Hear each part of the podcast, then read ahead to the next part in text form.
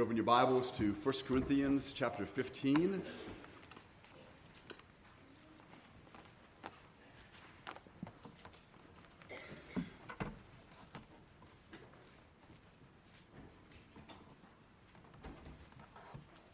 Let's pray. Father, as always, we are so grateful. We thank you so much for your word. We thank you, Lord, for the truth that's given to us in your word.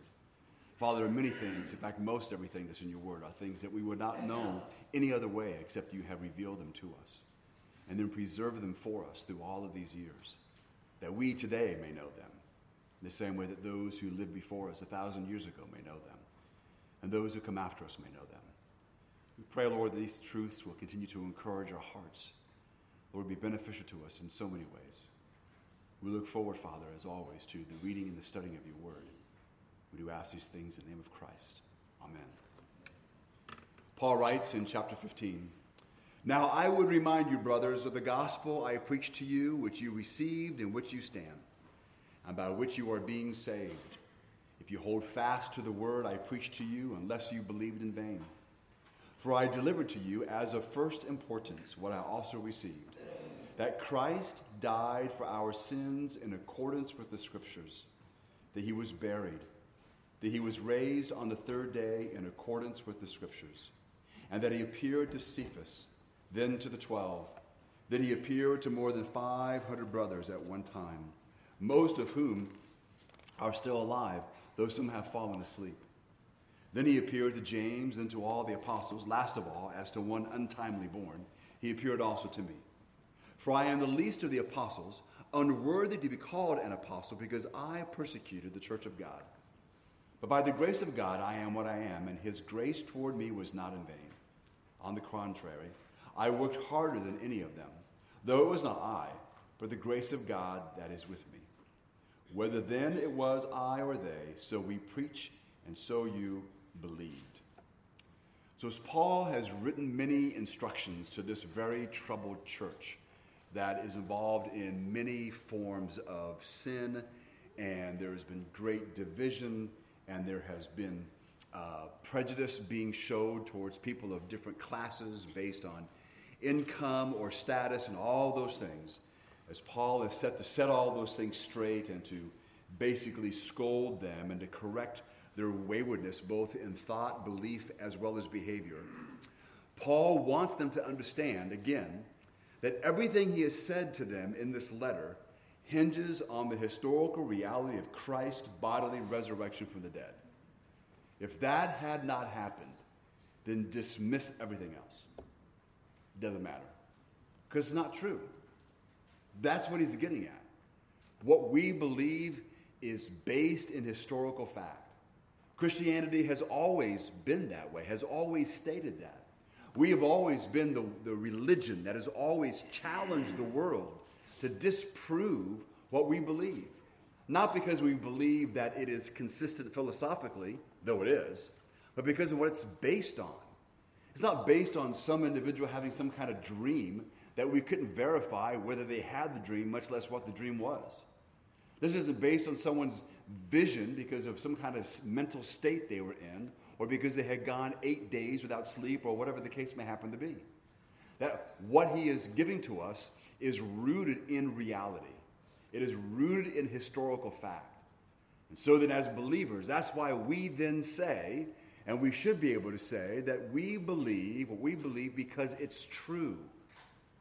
The individual who is the Muslim, or the individual who is the Buddhist, or the individual who is the Mormon, whatever you want, whatever name of religion you want to put in the blank, so to speak, they may say the words, I believe what I believe because it's true.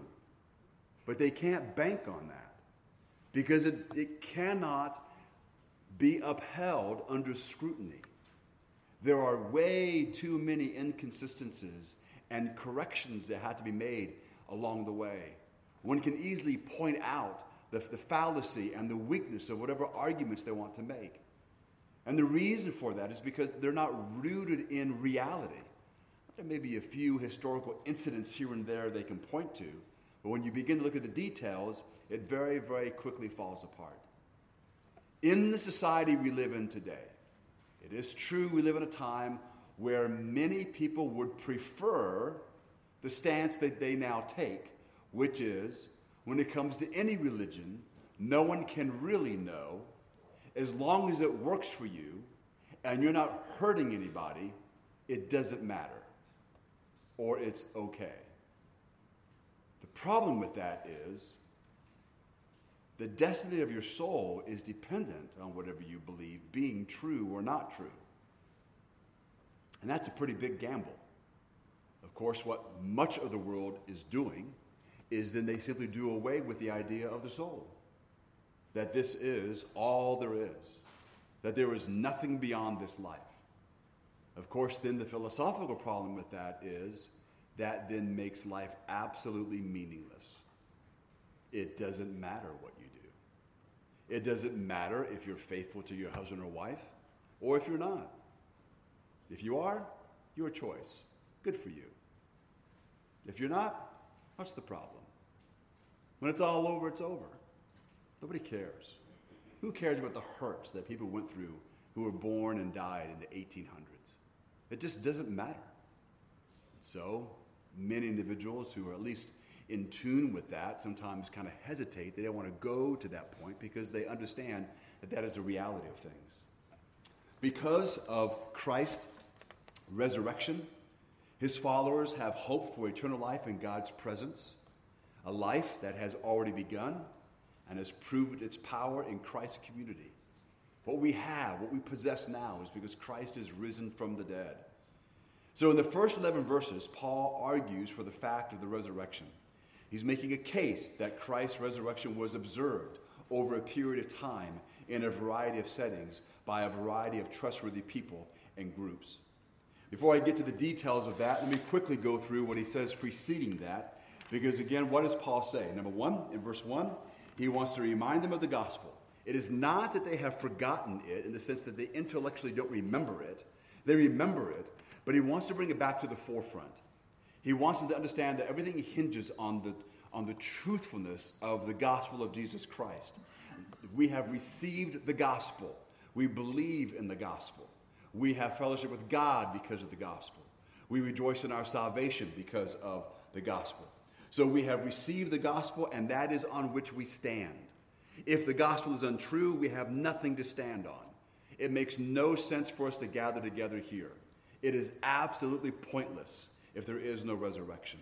So it makes a difference, a huge difference.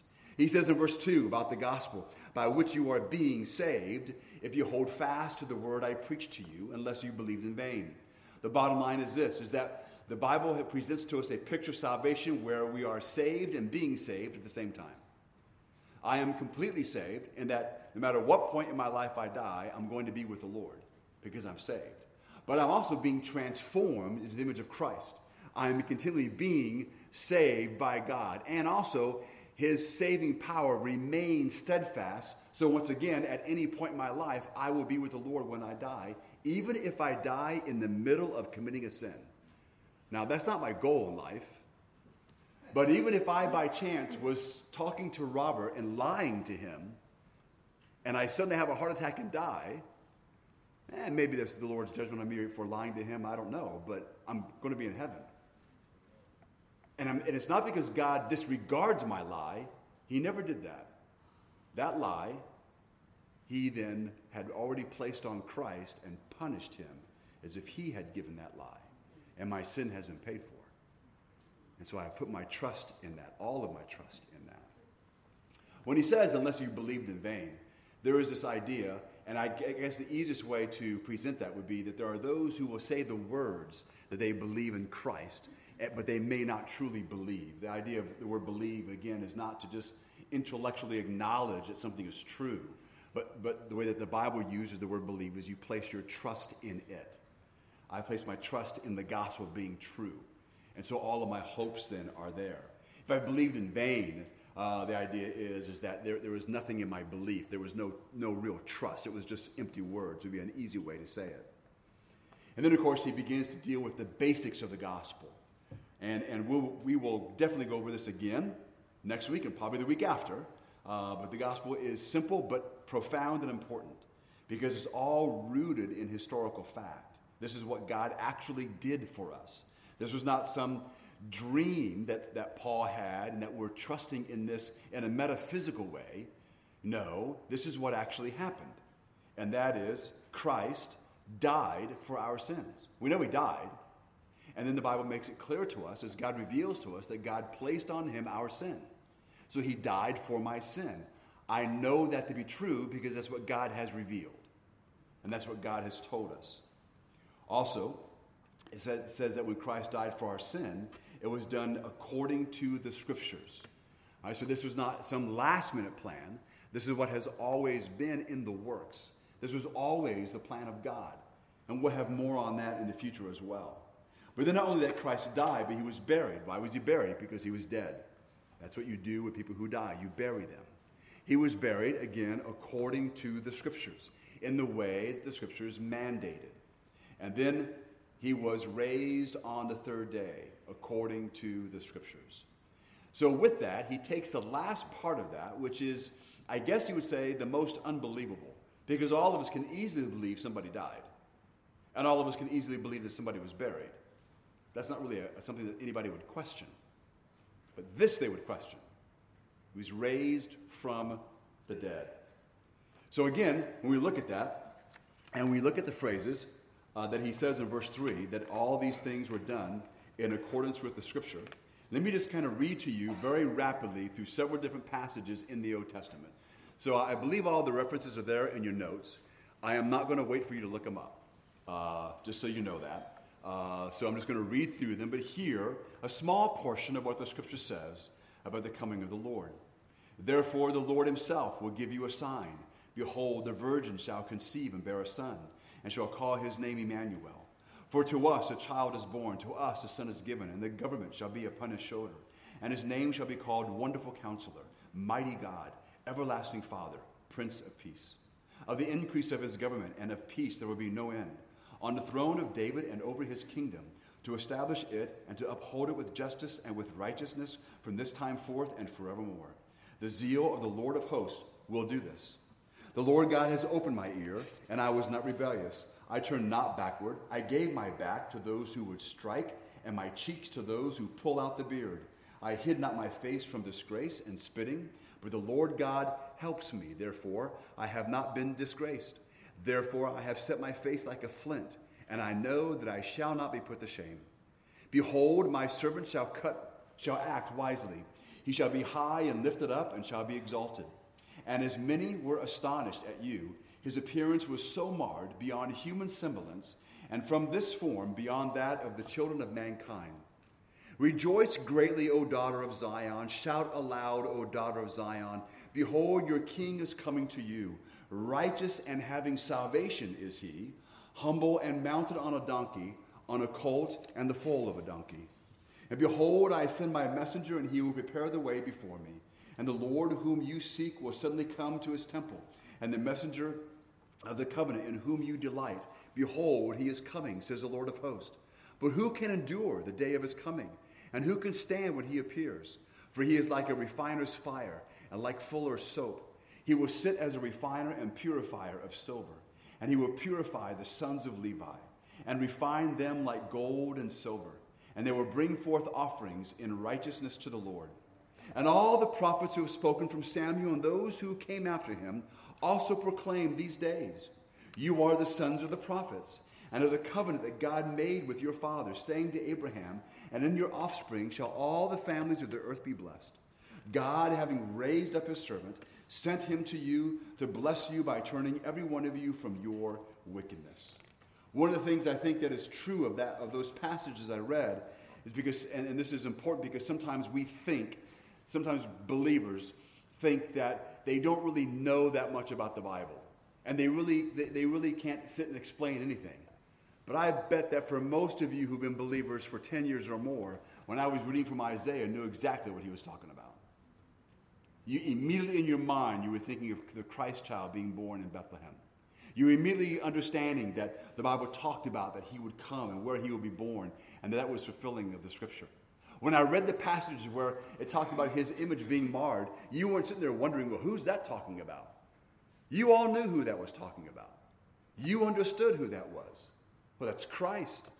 And if we go on and read even more familiar passages, going into Isaiah 52 and Isaiah 53 and other passages, you would have understanding. If you were in the midst of an individual who had no clue what the Bible is talking about, you would be able to explain it. You might be able to, you may not be able to give 100 points of background. You could give 20 points of background. You'll be able to explain it because you understand it. And you also understand it theologically. You understand why Jesus had to die. You understand that it wasn't just some guy getting a raw deal because the Pharisees didn't like him and they just murdered him. No, you also understand that Jesus gave his life, that he allowed them to arrest him, that he allowed them to torture him, that he allowed them to put him to death, that he did so willingly, that he was obeying his Father who had sent the Son so that we then could be reconciled to him. You would understand all those things theologically. Maybe even if you've only been a believer for five years, or maybe some of you only three years, you would understand those things. You understand so much more than you think that you do. We need to stop selling ourselves short because it's a lie of the devil to get you and I to close our mouths.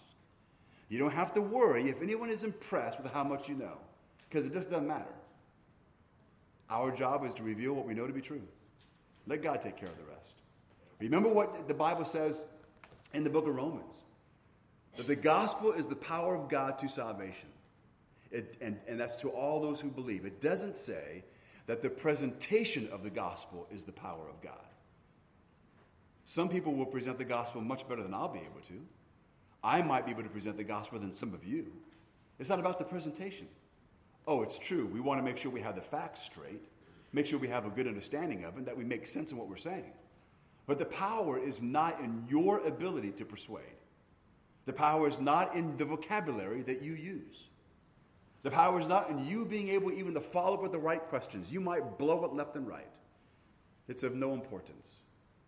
God is pleased to use us in our imperfectness, which is always present. And the power is in the message itself. We ask that the Lord would bless the, the presentation of the gospel. We ask the Lord to prepare their heart, and then we leave it with the Lord. And we may follow up again one day if we have opportunities and talk to them, asking them if they've thought about what we've said.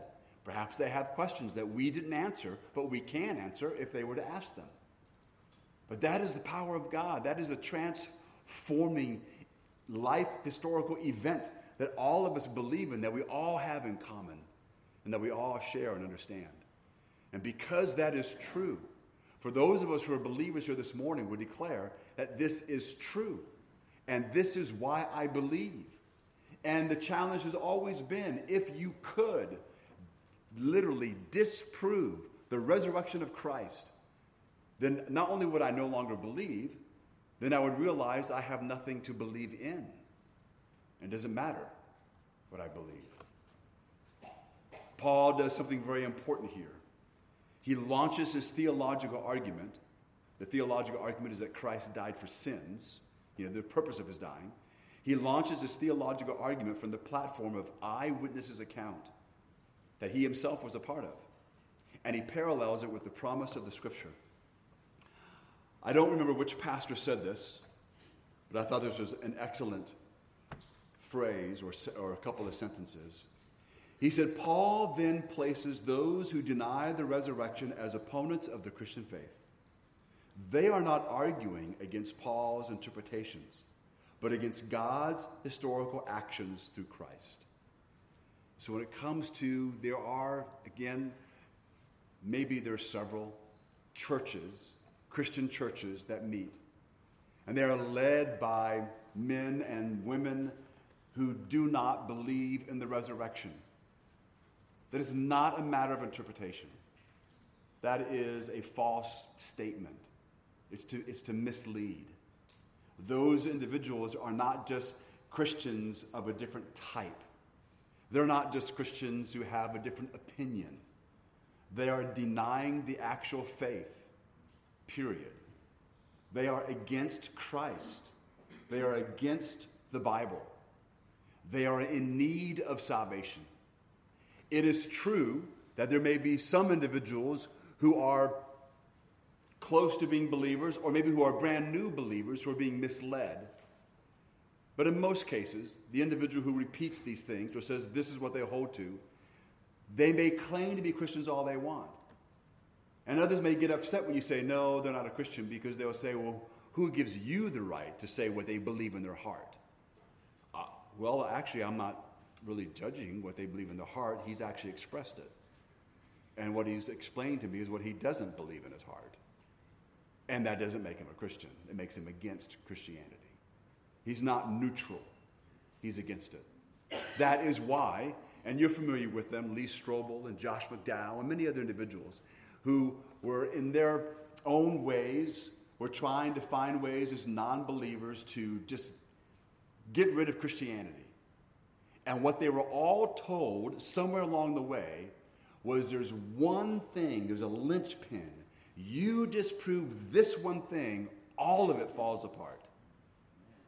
And it's the resurrection of Christ. And all of them put together whatever intellect, intellectual powers they had, and some of them are pretty smart, to do that one thing. And in the end, they all now stand as believers, declaring boldly in the truth what Paul has declared concerning the gospel. Let me read to you a very famous sermon. This would be from Peter, the apostle. And it says this in Acts 10. He opened his mouth and he said, Truly, I understand that God shows no partiality, but in every nation, anyone who fears him and does what is right is acceptable to him. As for the word that he sent to Israel, preaching good news of peace through Jesus Christ, he is Lord of all. You yourselves know what happened throughout all Judea, beginning from Galilee after the baptism that John proclaimed, how God anointed Jesus of Nazareth with the Holy Spirit and with power. He went about doing good and healing all who were oppressed by the devil, for God was with him. And we are witnesses of all that he did, both in the country of the Jews and in Jerusalem. They put him to death by hanging him on a tree. But God raised him on the third day and made him to appear, not to all people, but to us who have been chosen by God as witnesses, who ate and drank with him after he rose from the dead. And he commanded us to preach to the people and to testify that he is the one appointed by God to be judge of the living and the dead. To him, all the prophets bear witness that everyone who believes in him receives forgiveness of sins through his name. So, when it comes to the doctrine of the resurrection of Jesus Christ, there are certain things in the Christian faith that we call the fundamentals of the faith. That you must believe them to be a Christian, period. There are many other things that we can have differences, even of opinions on, that are biblical issues that does not determine whether or not an individual is a Christian or not. You and I, as we went through many uh, sermons on the whole gift of tongues, we may have disagreements on that. But whatever it is you believe about tongues is not considered fundamental to being a Christian. No one would say to, to me, What? You don't believe tongues is for now? You're not even saved. I mean, some might, some who's misled might say that, but no one says that. I don't say to an individual who believes in tongues, What? You believe and speak in tongues? You're not even a Christian. I, I would never say that because that, that has no bearing on it. But there are some fundamentals of the faith, some very important large doctrines that everything hinges on. And this is one of them. Let me share with you a story that I came across. I liked it a lot. I hope you like it. There was a professor, he was, I guess, a professor of kind of philosophy, theology, that kind of thing in, in a school. And had a pretty large class. And so he had a, had a pretty large jar that he had set before the class. And he had some, you know, large rocks, and he kind of put them all in, in, the, in the jar and kind of filled it up. And he said, Is the jar full? And everyone in the class said, Well, yes, it's full. And then he reaches down and he pulls out some pebbles. And he pours the pebbles in and he shakes a little bit and pours some more pebbles in until the pebbles get to the top. And he goes, Now is the jar full? Well, there were fewer who said yes. Didn't know what was going to happen next, but like, yeah, it's full. Then he reaches underneath his podium and pulls out some sand. Pours the sand in there and kind of shakes it up, you know, so the sand goes to the bottom. He pours, and then, it's, and then it, it fills all to the top. And then he asks the question Is it full? Well, now they're afraid to answer. They don't know what's coming next, but it's like a couple of people, yes? Then he reaches back down and pulls out a pitcher of water, pours it in there, and of course, until it fills up. He says, Is it, is it full now? Well, no one said anything, but they all went. So then he said, What is the point? Young man raises his hand and he says, Well, it's pretty obvious. You may think that your life is too full for one more thing, but it's not. And a lot of the class, like, and the professor goes, No, that's not the point at all. And he pulls uh, out, pulls out another big rock and says, If you don't put the big rocks in first, there's no room for the big rocks at the end. And they're all like, Okay. What does that have to do with anything? What it has to do with is this the doctrine of the resurrection of Jesus Christ is a large rock. Amen. And if you don't put that in your life first, if that's not fundamental, and you say, well, I'm going to wait till later, and you have all these other things, even other doctrines, in the end, there's no room for that. And when there's no room for that, you will die in your sin and go to hell. There are many men and women, most of the ones I'm familiar with are men, most of them are dead now, academics, who, for all of their brilliance, who probably had more of the Bible memorized than I ever will, could probably be able to argue circles around me on any given debate, who were intelligent and their intelligence would never be questioned, who had all of these small little issues all settled in their minds, philosophically and theologically. But there was no resurrection of Christ, and there was no room to stick it in. They didn't come to believe in the resurrection of Jesus later. It doesn't work that way, it doesn't happen. True, God can transform anyone. Usually, what that means is the glass jar is broken, and then you start over again. But if we don't take care of the big rocks, there won't be any room in it later. So I don't know where you are as a Christian or as one who proclaims himself to be a Christian. But we do have to ask ourselves a question Do you really believe Jesus came back from the dead?